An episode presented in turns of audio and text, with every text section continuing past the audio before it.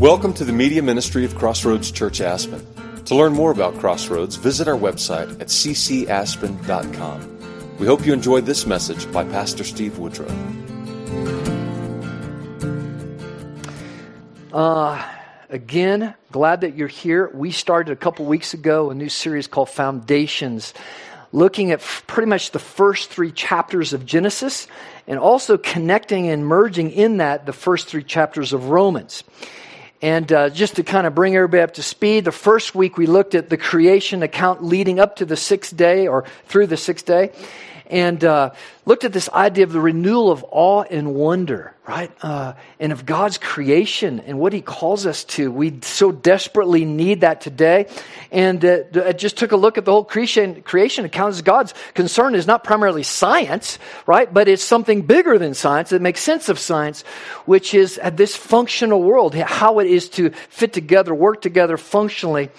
And then we moved in last week from there into. Um, the last part of the sixth day where we talked about being created in the image of God, the pinnacle of God's creation, which is us, created in his image. And we just dove in on what that's all about. God created us in in his image, male and female, and how important that is in this culture, right, today to have a firm foundation of God's design. Why it's better, why that is uh, his creation, and uh, boy, his design and blessing um, for those things.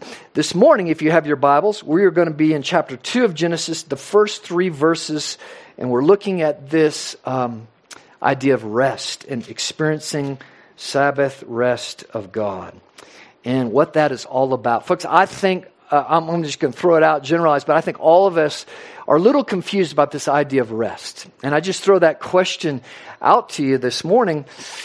How do you rest? How do you rest? What I'm willing to bet for most of us, now look, we all need rest. In other words, if you have a hard day, hard week, we need time to just kind of, right? Recuperate physically, emotionally, whatever it is. But what I, where we're headed in these verses, where God wants us to go, is there's something more profound, something far deeper about rest um, that God's getting into here in the seventh day of Sabbath. What is the Sabbath rest of God that He invites us into? Um, that's where we're, we're going to go. And so, to just get into this, I just want to say again, welcome. And I want to say, no matter where you're at this morning, no matter where your heart is, no matter where your faith is, what you believe, or anything else, this is what I do know. I know that God Himself knows exactly where you're at this morning. He knows exactly where your heart is, where your soul is, what you're wrestling with. He. He, more than anybody, knows the chaos that you're dealing with in your life and the chaos you're trying to manage, right, as we look at what's going on in this world. My question for you this morning is how are you managing the chaos?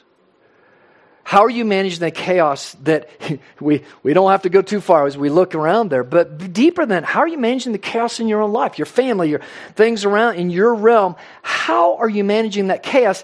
And the bigger part of this is how are you moving that chaos to shalom? How do you get into a place of peace? How's your soul getting to a place of rest and peace? And this, folks, is the creation account. Do you realize that when back to the very beginning of Genesis, right, there was some form of earth, right? And we know that there was something radical cosmically that happened with the fall of Satan to the, to the earth and everything. And it tells us in the beginning the earth was without form, void, darkness was over the face of the deep, and the Spirit of God was hovering over the chaos. And then God spoke. And when God speaks, He brings order. And when we line up by faith with God's design, He brings order to our life and He brings shalom, peace, out of chaos. And, folks, that is the gospel. And we'll get into that a little bit this morning, but that is the glory of the gospel, right? Which is, man, I, I, when I come to the end of myself, when I have stopped thinking I can manage my own life, my own emotions, my own future, everything else, and, and, and I look to God and, and, uh, I take my chaos to Him. I take my mess. I take everything I'm dealing with and I, I come to Him. And that's why Jesus came, folks. He came to bring peace, shalom. And what it means to have peace with God, it means you're right with God. You're right with Creator. And there's no greater rest or peace we could ever have in, uh, than that to know that, man, my soul is right with God. I am good with Him, right? That's what the gospel brings. That's what Jesus offers freely to anyone who'll take it. It's not religion. You can't do, matter of fact, you can't be good enough. You can't do enough stuff. Can't do anything for it. Everybody comes to the cross. Everybody comes to this place. Remember the prodigal son. He came to the end of himself, came to his senses.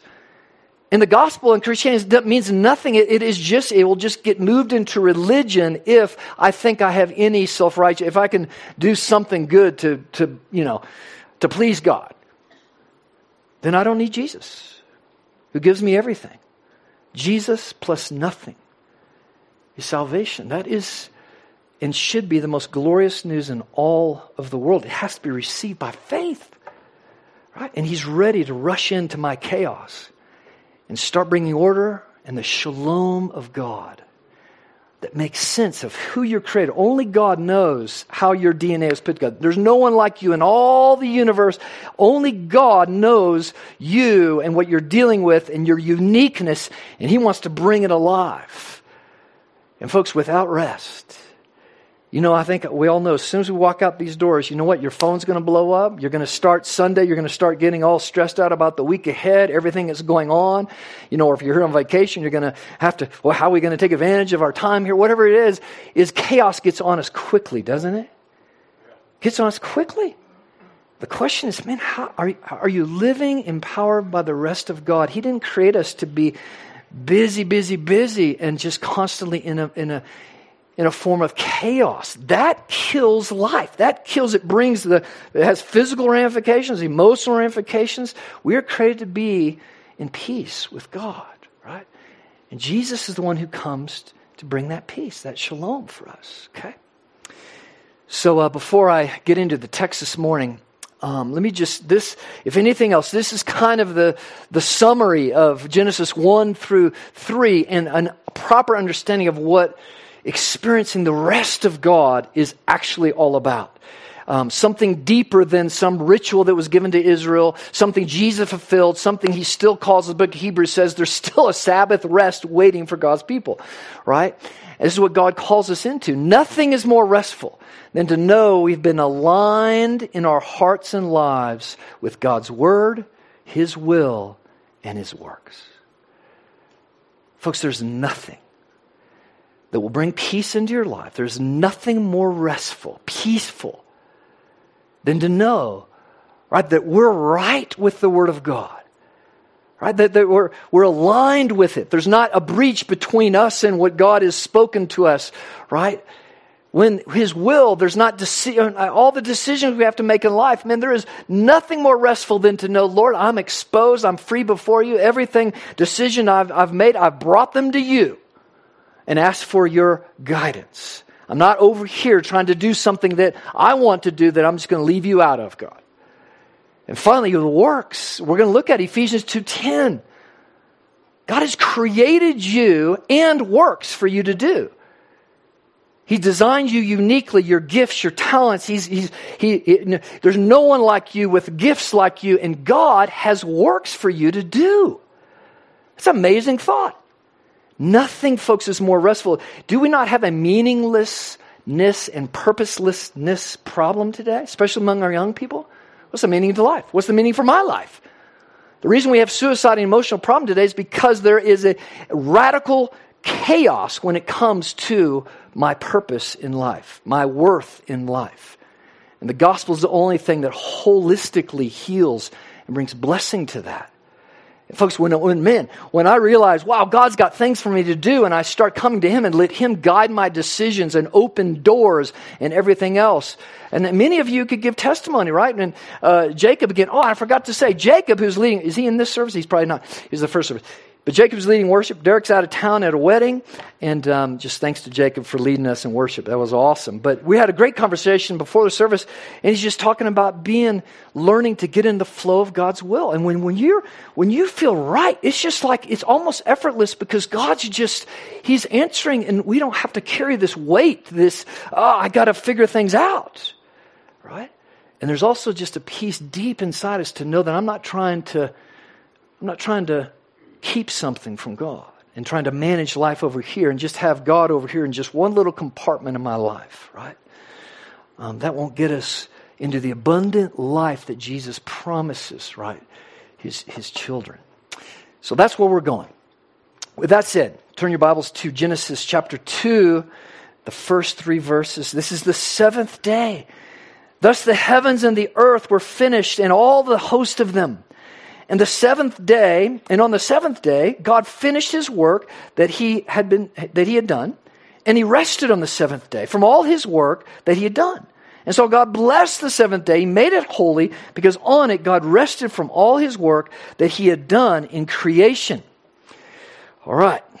I'm going to just take us on a, you have to hang with me. We're going to move our way to answer the question how do I do this? How do I get rid of the chaos in my life? How do I enter genuinely into the rest of God? But to get there, I need to do some theological work here around the Sabbath. And um, still to this day, just like during Jesus' day, there's still this battle going on between those who want to put us under the law and those who miss the gospel and the fullness, the deeper aspect of what God, right, is doing here and what Jesus has done clearly, right, in his ministry. Um, so we understand the fullness, the depth, right, of true rest, what that's all about. So here we go. Hang with me here. Oh, I was already been there. All right, here we go. What happened on the seventh day? Now, I'm not going to get into, man, this is 24 hours, whatever, but let's just look at the rhythm of life, right? We're here on Sunday. Why are we gathered? And Sunday is technically what day of the week? The first day of the week, right? Uh, Sunday is not the Sabbath. So if you ever grew up saying, oh, this is the Sabbath, no, technical language, this is important to understand. The Sabbath has always been the seventh day, Saturday. Um, why do we gather today? On Sunday. Right. This is the first day of the week. This is the Lord's Day. Over and over again in the New Testament, the Lord's Day. This is historically right when Jesus rose from the dead on the seventh day, on the um, first day. This is the, uh, and, and why did he rise on the, uh, on the seventh day? Maybe not the Sabbath. Folks, it's the first day. It's a new beginning. It's a new creation. It's a new covenant. It's something glorious and new, right? So it's the first day. Historically, the early church gathered early on Sunday to worship before they went off to work. And the, as you know, most of the early church was all Jewish, right? And so they still, to be faithful Jews, even Jesus, they still uh, uh, were observant and they observed the Sabbath uh, uh, on Saturday. Again, we live in a Judeo Christian nation. Well, uh, yeah, that's a whole nother discussion. But um, anyway, we have a Saturday and Sunday weekend because of what? Sabbath and the day of the Lord. Okay?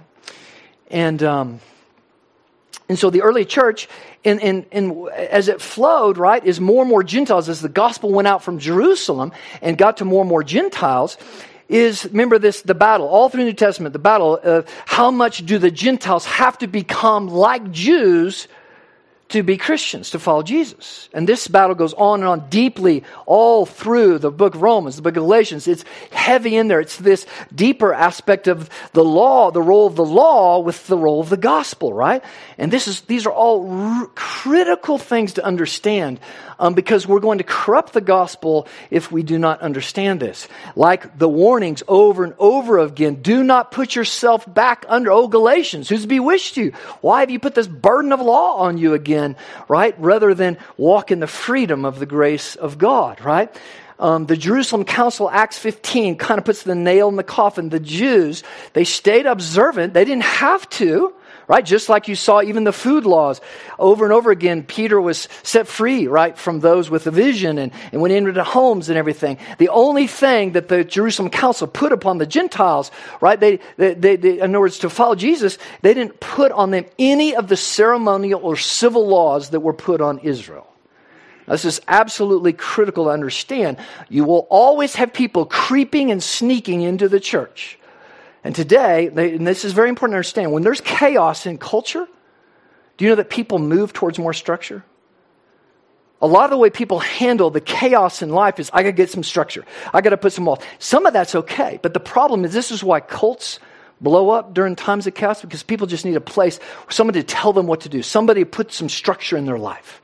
Rules. I moved to rules. Well, I'm just going to, I don't have to think. I just, here's the rules. I need to go to church. Just tell me this is why some people like a liturgical church. I know that I'm going to come. I'm going to do this. I'm going to kneel. I'm going to say this. I'm going to do this. And, you know, the, the idea of trusting God, listening for the voice of the Spirit of God, having a real relationship with God aligning my heart and life with His Word and, and all these things, that, that's some work. That's deep water. That means I got to expose my, my soul. It's much easier. Just tell me what to do. I'll just show up at church, I'll go through this and do that, and boom, I'm off. I don't have to really expose my soul, right? And so, um, what's important here in this understanding of the seventh day, um, well, let me go to the next question is, oh, no, I do. I want to go back. Sorry, jumped ahead. Not finished. So here is the most important, again, I don't have time to break all this down, but for a, a, a ancient Israelite, when they, when Moses got revelation from God and wrote, got Genesis and the Pentateuch, the first five books of the Bible, that was given specifically to the Israelites. For all of us, but specifically written to that ancient Israelite person in their culture, in their what they would understand. And this is why what's so important when we read the Bible is to make sure we have a lens. Uh, how did this hit the original hearers of the of the Word of God, so we can get to a clarity of what it means, right? How they would understand for them, it was razor sharp, clear right? What we've done is we've taken the Sabbath and we just crunch it down. We just jump ahead. By the way, the Sabbath is not mentioned again until Exodus 16 when God calls the Israelites out of Egypt. Okay? And, um, and specifically turned it into a very clear law that you keep Sunday or Saturday and no work and you know all the laws that went with it. And that was given specifically to the ancient Israelites to set them apart as a people for God, that they would be known, right, uh, as Sabbath keepers, right, the, the seventh day. Um, well, here's what's important Genesis 2, right, when they read this whole account, seven days, they would clearly know what's going on here is that seventh day is when God's presence entered the temple of the Garden of Eden. What God is doing here in creation is create in the Garden of Eden is creating a temple a dwelling place where now, and when he says this idea of rest and everything we just read in Genesis 2, it's God coming, sitting back. This is all good. And now he comes to dwell in his creation, to have fellowship with Adam and Eve. This is the, shows us God's heart from the very beginning. And we see the fulfillment of this all into the gospel because in the New Testament, where's the temple now? What did Jesus say? Destroy that physical temple, in three days I'll raise it up. Right? This is the temple. And we'll get to that and the profound nature of what's happening here. But folks, we miss, we will go sideways if we miss the, uh, what's happening here on this seventh day. It took Solomon seven years to build the temple. It was on the seventh year that the Shekinah glory of God filled the temple. Right?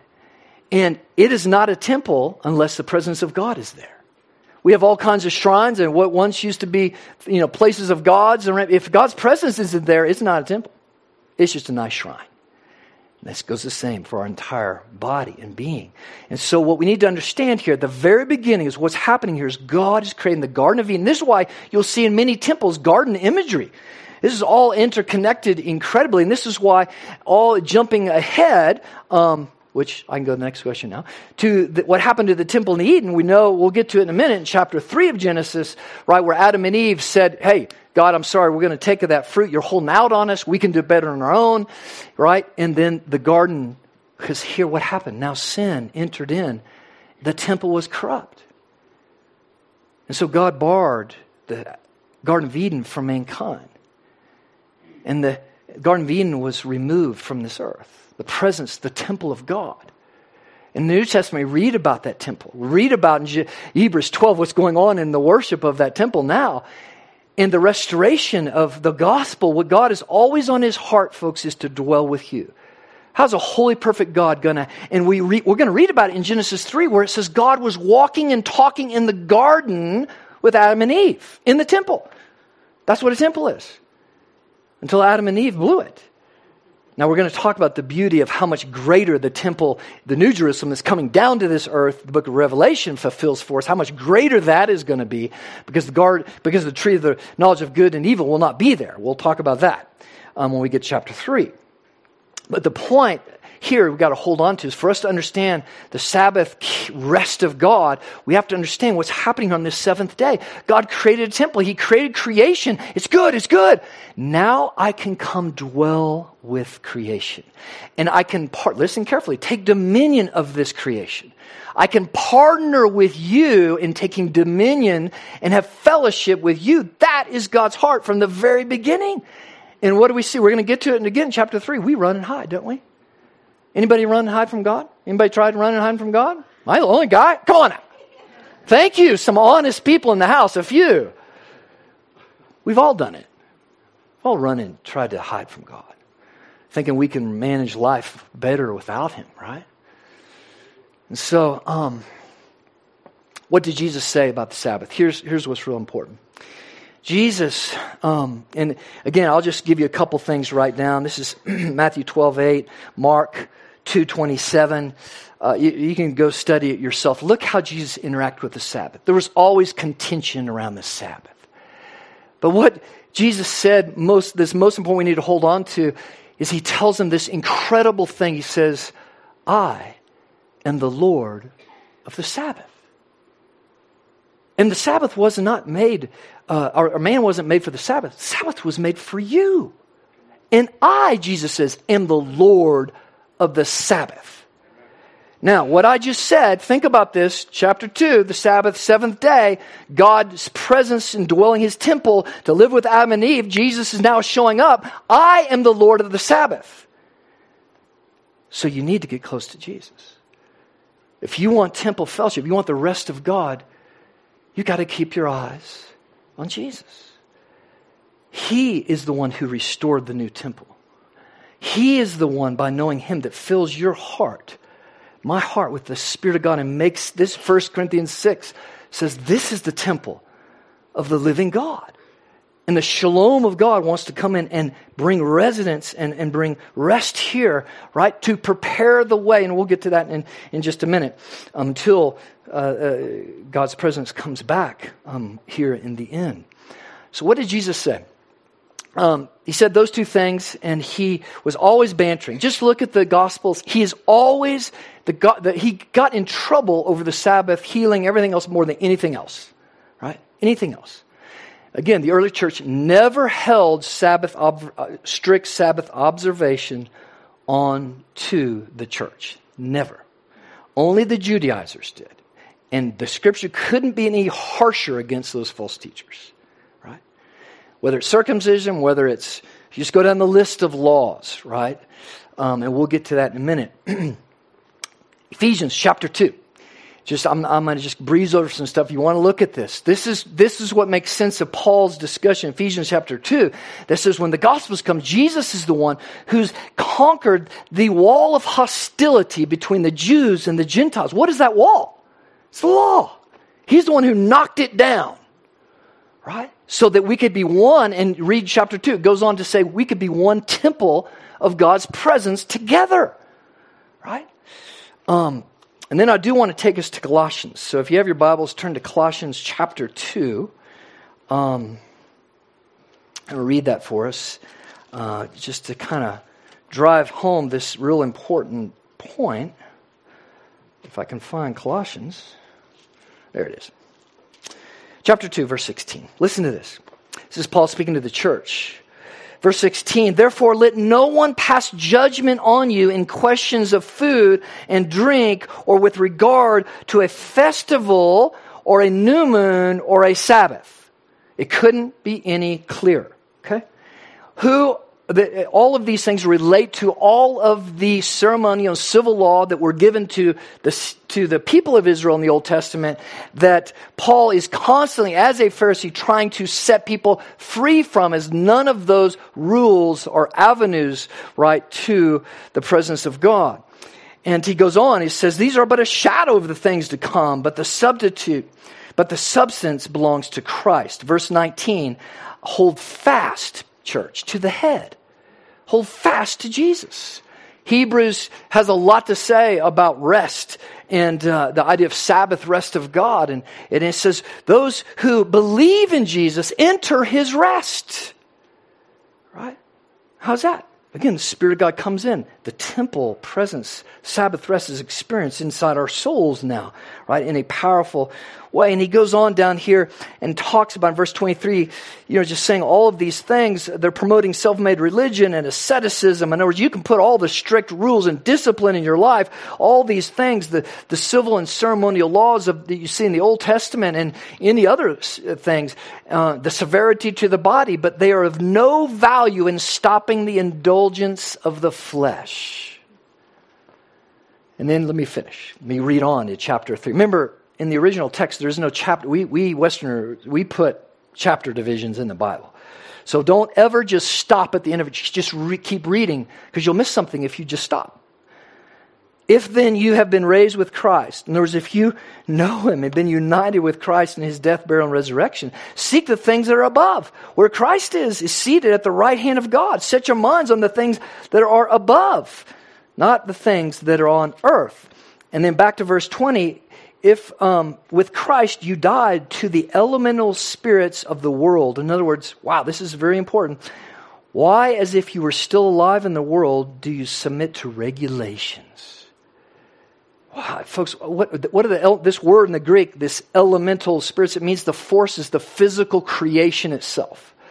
Why is it, church, that you're submitting to these rules, food rules, everything you listed, right? Laws of watching the new moon. I got to stop and do this. I can't work at this time or that time. You've been set free from all that. Jesus fulfilled it for you. That's the glory. You've been called for freedom, Galatians says. Do not, in this day and age, buy the lie of anyone who tries to submit you back to any hardcore rules, regulations, because as it says right here, they will do nothing for your spiritual development. They will put you in bondage to the law. And folks, if there's anything in the church, I think that it's been, we just see this historically, right, throughout all of time, right, is that we think, and with all the bondage today, just go down the list of things in our life, is that what we do is we try to help people. Here's the steps, here's the rules, here's do these things. And don't get me wrong, look, there's some discipline things we're all to be called to do, but boy, if those ever take precedent over, keep your eyes on Jesus.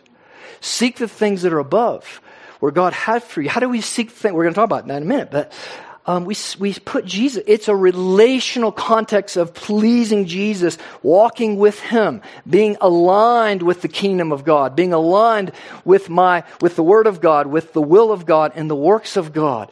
Um, that is the point, right, in all this, ultimately. And so, that leads us to the, uh, and, and there's so much we could say on this as far as just this idea of Sabbath rest for God's people. Hebrews says we're still, there's still a Sabbath rest awaiting for us.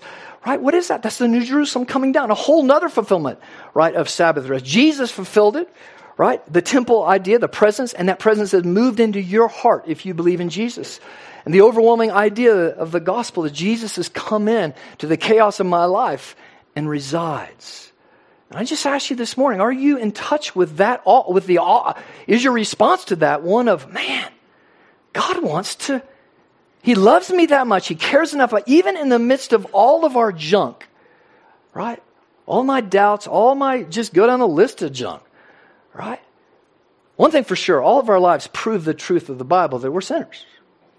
All of humanity, all of history, it proves the truth of the Bible. Humanity is sinners. We're helpless without God moving in this world. Amen. Right? And He has moved. And His arms are open wide to anyone who will just cry out to Him to come. Right? And to help them. All right, let's get practical here. Is, and I hope I just threw a lot of stuff at you again, let me just say this. I, I, we want to continue the discussion. Please don't just go, man, let's have, you know, get a coffee with each other, get over lunch, talk about these things. Let's talk about setting our eyes on the things of God. Let's talk about some important stuff, right? Change the conversation at the cocktail party, whatever it is, right? Um, let's focus on the things that bring life. And, and folks, after, at every time we come together, we're here to pray and support one another. So please never leave here. If you're wanting to talk to someone, pray with someone, if, you, if someone you can't connect with that's a part of this body out there is we're always down here after the service ready to pray and to, and to talk and to connect. Uh, that, that's the family of God, right? Working, working together. All right, how do we experience the Sabbath rest of God? So, uh, back to my statement um, nothing is more restful than to know we have been aligned in our hearts and lives with God's Word, His will, and His works. So, let's just walk through those three W's. Okay? What is experiencing the Sabbath rest of God? Okay. And remember, if the Sabbath rest of God is God's invitation to you, going back to the garden, to walk, to walk with you and talk with you and so we're going to get there in, in, chapter 3 in Genesis, but think about it. Remember, God's walking along. He's like, Adam, where are you? What's happened? Why are you hiding? Well, I was, I was naked and ashamed. Well, wait, who told you that? I mean, look at the conversation. God, in all of his grandness, he cares about the little details and, and, sufferings and struggles in your life and wants to walk with you, right? And entering his Sabbath rest is something, folks, it, it, it, should be a part of the rhythm of life in any time. It doesn't have to be once a week. It should be every day, right? It should be multiple times in a day where we realign our hearts and our lives with the kingdom of God. Because if you know Jesus, you are immediately a citizen of heaven, you're a child of God, and you're part of, of the kingdom of God that is going to come in its fullness, right, to this earth one day. And uh, that, that's where I should be. Remember, Jesus said, Seek first the kingdom of God and his righteousness and all these other things what you're going to eat, what you're going to wear, all the worries of life. You know what? Your heavenly Father, he cares for you, he's going to lead you. If you're in alignment with his will, guess what? He's going to, he's going to provide. He's going to do phenomenal things for you. He's looking to who? Over and over. That, that's looking to follow him to come and bless. Right? And so, this idea of Sabbath rest of God is, is this coming to God, not just individually. This is something that should happen in discipleship groups, right? As a church, is that we should be, right, as a church, and this is why we gather together to align our hearts with the kingdom of God. Do you know that's one of the, the primary reason we're here? The church, Ephesians 2, we are a larger expression of the temple, the presence of the Holy Spirit in here. When we gather together, Jesus says He is among His church in a special, powerful, manifest way.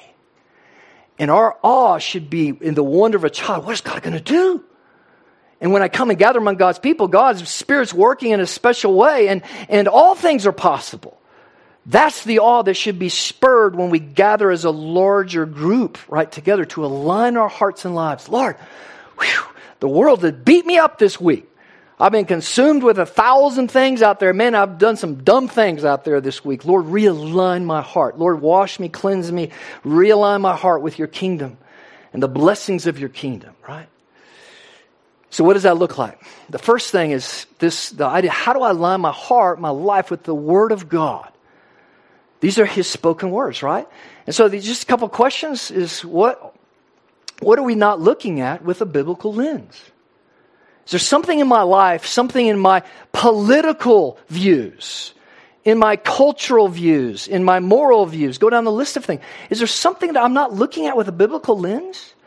And to start living life with a biblical lens means I'm aligned with the kingdom of God. That means I understand seeking first the kingdom of God. I start living that because the Spirit is taking over more room in my life than my own flesh and my desires that are fed by the world and all the lies about how to find satisfaction out in the world, right? Is man, Lord, is there something? And folks, this is where we get into banters. This is deep work, right? Because it requires repentance and realignment. I mean, and this is something that we've lost. When Jesus began his ministry, he began it, and the gospel writers define it like this His preaching was repent, for the kingdom of heaven is at hand. And I think today in the church, we just need to restore that across America. The whole context of when we gather together, right, again, should be the same, right? This big umbrella. Repent, in other words, realign with the kingdom of God, for his kingdom is at hand Even now, His Spirit is moving. He knows exactly what we're wrestling with. The question is, am I willing to humble myself and open my soul? God, come speak. Just heal me. Right? Align me with your truth, God, right? Where are we not in alignment with the Word of God? I, I, just, this is where discipleship comes in. In other words, do not think that you can have fellowship with God and hold a view that's contrary to His clear teaching. Not going to happen. You'll be out of communion. You might, you might have given your life to Him, but you cannot work against His truth. That is suppressing the truth. We talked about last week the consequences of that. This is the course of wrestling it out. Lord, I'm struggling, right? This is discipleship. I am struggling with what this says on this issue, whatever it is. I am struggling with that, Lord. Show, and here, here it is. Here's the line with the kingdom. Lord, you show me your truth. You give me through your word. You give me. You show me. You overwhelm my flesh and my desires with your truth. And ultimately, I'm willing to surrender. Jesus said, if you're going to follow me, you must deny yourself and come follow me. And I need to embrace this word, right? That's where it begins. This is, and, and, and here's the deal. There is nothing more restful than knowing I'm aligned with the Word of God. The most miserable people I know, folks, after I don't know how many decades of ministry, are people who claim to be Christians, but who are not lining their life up with the Word of God. They're the most miserable people I know because they're trying to live a life where I'm a Christian, I go to church, I, I do these things, but, but I'm just, I'm not gonna, I'm not gonna let God expose me too much. I'm not gonna bring my life in submission to His Word is man, that is a miserable, dark place to be. And most of us can give some kind of testimony about a season of life where I just said, No, I'm going to go my own way, God. Uh, nope, not going to submit to that. Folks, there's no, all we do is create chaos in our life. We create chaos and confusion, right, in our life. When God's saying, I've got shalom for you, I've got rest for you, I've got blessing and abundance for you, right? Second one, um, alignment with His will. It's got chopped off here. Alignment with the will of God. So, am I making or did I make any decisions in my life without seeking God? Whoa. We all have. and so I just ask you, is that, is that formed in your life? How do you make decisions? All decisions. All decisions. Even decisions down to, I'm going to go purchase Amazon Prime Day sale. And now that sounds silly, but, but I'm just, do you have that kind of freedom before God? Who you're going to date, who you're going to marry, what business deal you're going to do, what are you going to do with your finances, where are you going to go on vacation, if you're going to go on vacation, where are you going to invest money, what town you're going to live in, what sport you're going to get involved in. Is God blessed this in your life? Or, or have you, are you live, I think what happened in America is we, we live like deists. God's up there, He's removed from my life. I can just go down here I can, I can just go out here and bike whatever I want to, play golf whenever I want to, do whatever I want to, spend my money however I want to, and ah, God, I'll check in every now and then. Do you realize that's how so many, quote, Christians live today? Do you realize that's not the Christian life? You know, just says if you want my abundance, if you want my power and favor on your life, and don't measure it by the economics of the world. Right? If that's said, look at the disciples' lives. Remember, the first shall be last, the last shall be first in heaven, because the last shall be first. They're the ones who lived for the kingdom, not for the reward of this world, not for what this world accolades and gives claps to, but for what God says, this is the kingdom. This is what pleases me. And is that the kind of life I'm living? Is someone walking with me? Am I in discipleship? Right? To say, Lord, I, have got some decisions to make. I want you, I, I just lay it out before you. Here it is. And take the time, maybe sometimes fasting and praying. God, I, I want to know. Remember, before Jesus decided 12 men to follow him, his disciples, he prayed all night.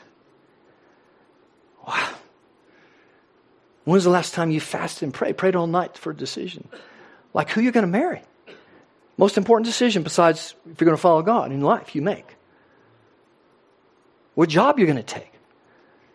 Well, just go down the list of things. And, and the things we think, we hear that, and we're like, oh, that just, ugh, that, that, that we, the lie of the flesh, because the flesh inside is going, oh no, that is going to bind me up. And that's exactly what Adam and Eve did. No, no. Man, Lord, he's gonna keep, he's gonna, he's gonna keep things from me. I need to get freedom, so I'm gonna go take that fruit and make decisions on my own. Folks, this is happening. This is, this is the course of every soul, every life, right? Man, to be free with his will. That's where you start to hear the voice. You, if you, I, all I know is if, if I'm not hearing God, it's probably because I've been out making decisions without God. Right? Third one. And again, this is where I have to repent and realign. Lord, sorry. I just went out and did that. I'm sorry. I, I, I, forgive me. I lay that before you. Let me realign with your kingdom, with your heart. Lord, I want your favor. I want your clarity of voice in my life, right? Final one. Are we, allowing, are we allowing the Father and Jesus through the Holy Spirit to establish our work? Oh. Are we doing the Father's work He's prepared for us? Ephesians 2.10. Now, this is deep water. Well, I mean, this is all deep water, but this is getting a little deeper, right? Ephesians 2.10, as I said earlier, is that God has created you with special work for you to do. Jesus in John 12, uh, John 17, Jesus said that I've completed, I've finished the work, Father, you gave me to do. Paul said, well, I'm ready to be poured out. I fought the good fight. Father, I've completed the work you gave me to do. That is finishing well. To know I've completed the work, only the work that the Father has given me to do. Right? And so, folks, with this entering the rest of God, there's nothing more restful than to know, wow, man, I'm, my work is, is what I'm doing is in line with God. I, and, and it just begins by bringing Him into it. Lord, here's, here's my work day. Here's my job. Come on, Lord, show me, speak to me, right? He wants to be involved, right, in, in all of that. Jesus in John 5 says he didn't, do, he didn't do anything he didn't see his Father doing. That is to be an example for us. And that's how we should live as a disciple of Jesus. Lord, I, I don't want to do anything I don't see you doing. Hey, we've got this opportunity to go on this mission trip. Lord, but is that your work for me? Show me, confirm that for me, Lord. And you know, the reason why so many of us don't get radical, powerful prophetic words and supernatural voices of God and everything, because we never give God a chance to speak. We're doers. If you don't sit back and give God time to speak, you'll never hear the voice. You'll, you'll never have God lead you. This is why Paul, I mean, look at the scripture. These guys wrestle sometimes for years with God before, I need to hear from you, God, right? So those are the three His will, or His, his, um, his word, His will, and His work. The peace of God. That's because I come into the temple and I have fellowship with God, and man, I'm free before Him. I'm aligned with my God. I've had, I've had Sabbath rest before Him, right? And, and we, there's so much we can say about all these things, but how many of, how, well, no raise of hands, we can all raise our hand, right? Is we all struggle with work, toiling, and, and we'll get to that part of the curse in a minute, right? But why, why is, where, where's God? Where's the sense of getting that peace of God, Now I'm right with you. I'm right where I need to be. It's not maybe what I want to be doing now, but I'm waiting on you, right? I'm waiting on you. So, Jacob, y'all come on up. Um, I just want to pray for us and just give us a little time here to rest. And, uh, man, just listen to your heart. Listen, open your heart to what God is saying. And, um, man, He's got stuff, folks. The kingdom is at hand. Who, who is going to make their hearts available for that? that God brings in. Right? And He'll use whatever you have. He'll use your gifts, your talents, your resources, your platform. Man, He'll take it all. And we need it all. Right? So, Father, we just come to you now, and Lord, oh man, restore in us, Lord, a people, Lord, with so much chaos. Lord, we need your Sabbath rest. Teach us, Lord. Holy Spirit, come. Let this, let our church be a refuge of your rest, your presence, Lord, where we commune with you, we hear from you, we encourage each other, we hear from each other, we hear you speak through one another. All of that, Lord.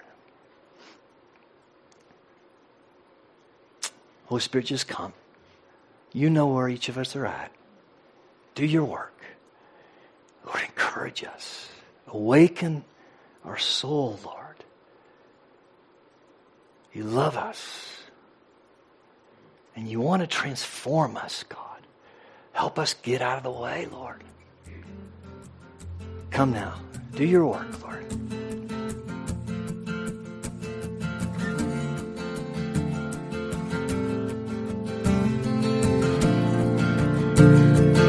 Thank you for listening to this message. To hear other messages or learn more about Crossroads Church, visit our website at ccaspen.com.